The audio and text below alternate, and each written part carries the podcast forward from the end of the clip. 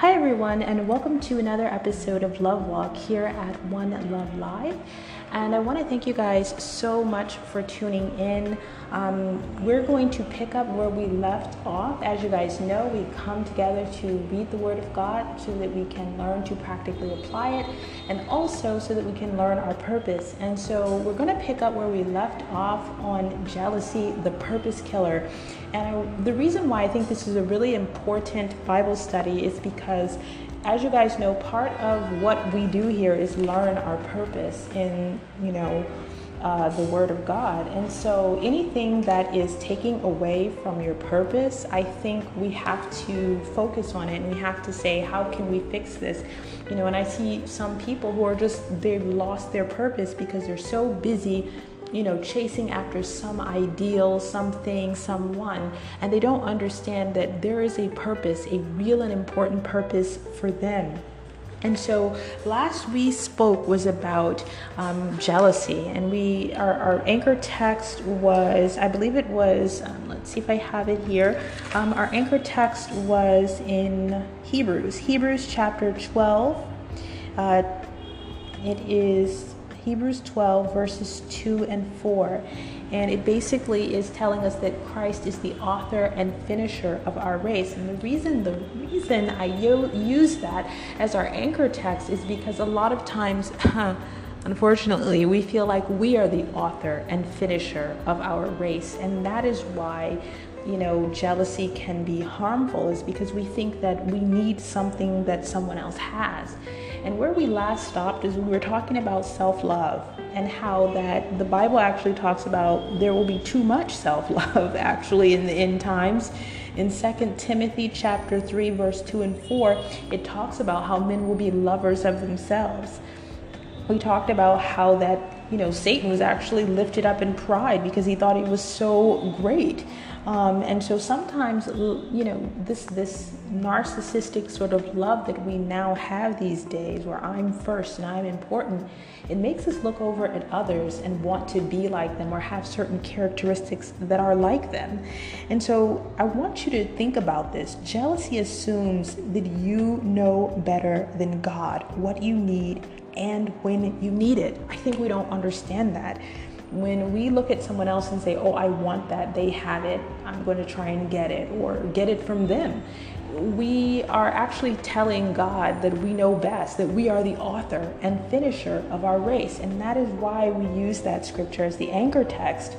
Um, because a lot of times we do feel like we're the author and finisher of our race if we're really honest, you know, and sometimes if you feel that way, you're invested in trying to make things work that shouldn't. And jealousy kills your gratitude. Look, it just does.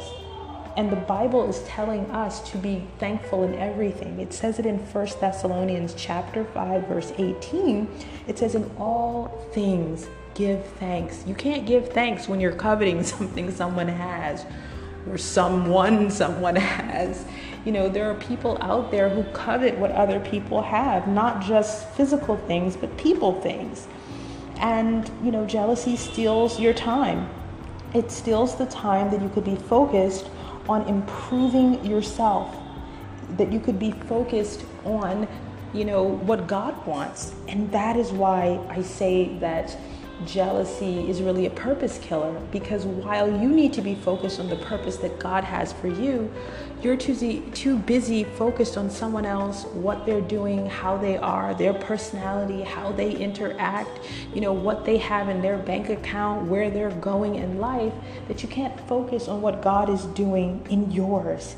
So it really diverts you from the real importance and impact that your life could have because you're busy competing with someone else's purpose instead of fulfilling your own. Think about that now. God wants us to be fulfilling His purpose. We're not put on this earth to fulfill our purpose. We are not the author and finisher of our life. And I know a lot of people want to be that, and I understand that. I'm a human, and so sometimes I want to be the author and finisher of my life, but we're not. And jealousy robs you of solutions. Instead of creating your own way in Christ, you're focused on acquiring it from someone else. In the end, jealousy leaves you bitter and empty because no matter what you do, you cannot be someone else. You cannot occupy someone else's life or accomplish their purpose. And you cannot get the same reactions, the same treatment from people the way the other person did because you're not them. You see, jealousy really is a trick because you're not that person and you can never be that person. And you do not have to have the same experiences and background and family and age and personality and looks and mannerism or even relationships or your relationship with God even that others have. You can actually have your own, your own personal relationship with God. And you know, you can never really achieve the same results that the other person has because you're not them. You didn't have their experiences growing up. Even if you grew up in the same household, there's lots of, you know, sibling rivalries and, you know, where people are jealous of their sibling and this sibling accomplished more than me and this sibling is more outgoing and more flamboyant and has this and that. You know, there's so much out there you competing with someone else says that you have no faith in what God is creating in you. You're telling the potter he has no hands. And that is why sometimes, you know, we don't get what we ask for because we ask amiss. Just like that verse says in James chapter 4, verses 3 and 5. We ask, but we, we ask amiss. We ask it because we have some ulterior motive. I want to give you an example of what really jealousy is like. Imagine two boys, okay? One is tall, one's not so tall. Maybe he's short, okay? Now, the tall guy, he's on the basketball team, he's playing really great, he's doing good. The shorter boy, he's really upset because this tall guy is getting all of this acclaim on the basketball team. He's winning, he's making all of these points. And so he works and conspires to get that boy off the team so that he can get in that position. He finds a way to do that. He manages to get into that position. And when he gets into that position, he fails miserably because he can't reach the basket. He's not as fast. He doesn't know how to do it because his body simply is not created for it. Think about that now. That is the way we are. We fight and struggle to get into positions and places that we are not created for, are not made for. Because we're looking at someone else saying, Ooh, they did it. I want to do it. They did it. I can do that better. That is not what God has put us on the planet for. It takes your focus off of Jesus. And our focus should be on Jesus, just like it says in Hebrews chapter 12, verse 2. He is the author and finisher of our race. We're supposed to press on to the the high mark, that calling of Christ, not of the person next door or the the, the Joneses or the girl down the block or the guy over there. Jealousy is outside of God's will. Remember that, that, that verse that says, Not my will, but thy will be done, when Jesus Christ was in the garden of Gethsemane and he was praying, asking the Lord to turn this particular cup away from him, he said in submission to the Lord, he said, Not my will, Lord. Nevertheless, not my will, but thy will be done. I want you to think about that the next time you feel jealous of someone. It's not about your will and what you want, it's about God's will that needs to be done. It's His will. And so to whose will are you submitting? Are you submitting to your own? Are you submitting to the person that you are looking at? Are you submitting to God's? God wants us to submit to Him. The Bible says in Psalms chapter 37, verse 5 Commit your way unto the Lord, and He will bring it to pass even if you're believing the Lord for something and you see someone else with it, or it seems like they're having a great time with it, it's nothing wrong with having or wanting those things.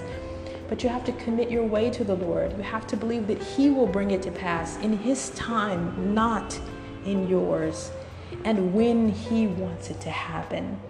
So let's stop looking over at other people and trying to be them. Jealousy means you don't believe in God's power in your life, His plan for your life, and His purpose for your life. You want something someone else has. Maybe you're willing to do something for it. And there is inner jealousy and there's outer jealousy. The outer jealousy is the jealousy that we act on. Sometimes we just we're just jealous in our heart. We look over, I want that so badly. And I'm angry at that person. When in actuality, we shouldn't be doing that either. And sometimes it provokes people to do things where they act, things that are not so good. So we have to check our heart and our actions as well. You know, the Bible says in Matthew chapter 15, verse 11, it's not that which goes into a man that defiles him, but that which comes out that defiles a man. Let's read that right now in Matthew chapter 15. Okay, so it says in Matthew chapter 15, verse 11, not that which goes into the mouth defiles a man, but that which comes out of the mouth. This defiles a man. I'm going to go down to 12. Um, and this defiles a man. So it's important for us to understand what comes out of a man and, and what it is that we are actually doing when we find ourselves in a state of jealousy. I want you to think about that. Don't let something come out that will defile you, an action, a behavior, because you see something that someone else has and you want it. Remember, jealousy is an emotion that comes to steal from you. That's right, it comes to steal from you and it comes to steal from others. Jealous people often sabotage others who have done absolutely nothing to them they then set a trap for themselves to fall into. Because if you do something to someone else, the Bible says that that very same trap will be set for you. So it's important for us to be careful of that. Jealousy steals your purpose and your time when you could be moving forward. Don't let the evil one, the enemy, steal your good life through jealousy, through wanting a life that was never supposed to be yours let us not want, be that. Let us not want a life that was never meant to be ours. That is what I want to encourage you. No matter how hard your life you think is, or how boring, or how mundane, or how you never get what you want, or whatever you feel like your life is, I want you to. I want you to have the courage to believe that God has given you the life that He wanted you to have, and that we can follow His path and accomplish the things that He wants and that we'd have the courage not to want a life that we were never intended to have. I pray that you find your purpose and you live in that and that only. Because jealousy is going to steal away that purpose. You're going to be 10 times, 100 times, 1,000 times more impactful in life just following the purpose that God has for your life and trying to do something that someone else is doing. It may look good, it may be great, and it really may be great. There's nothing wrong with that. But it, is it for you? Is it your life? Is it what God intended for you? As believers, we have to be focused on what God has for us, not what He's doing in other people's lives.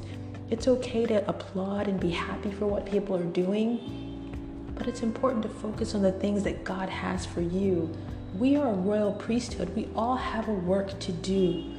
So I pray that you have the courage to start doing the work that God has for you and stop looking at what other people are doing because God made their lives for them. He has a purpose for their life. And you know what?